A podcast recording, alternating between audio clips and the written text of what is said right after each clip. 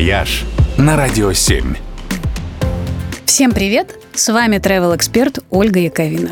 В эту субботу свой юбилейный 165-й день рождения отмечает один из самых больших и впечатляющих городов Дальнего Востока. Долгое время бывший официальной столицей региона – Хабаровск. Местные жители называют его просто Ха.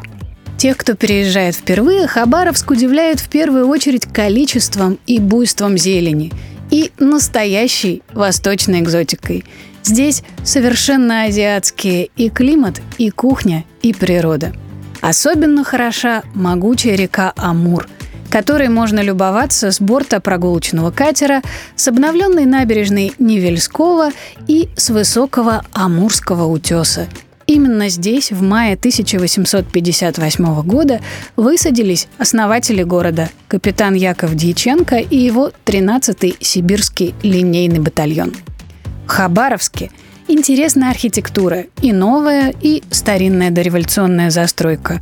Есть несколько по-настоящему красивых парков и богатый краевой музей, который рассказывает об истории освоения Преамурья. Но, пожалуй, больше всего впечатляют окрестности. Таежные сопки вокруг города Ха необычайно красивы. И прямо от окраин к ним стартует множество несложных, но очень живописных прогулочных маршрутов по высоким холмам, поросшим густым дальневосточным лесом, больше похожим на джунгли. По дороге можно увидеть много диких животных, например, барсуков, соболей и амурских лесных котов – а еще редких птиц и древние нанайские петроглифы. И еще удивительное скальное образование. В общем, неудивительно, что именно виды Хабаровска выбрали для пятитысячной, самой ценной российской купюры. Этот город и правда дорогого стоит.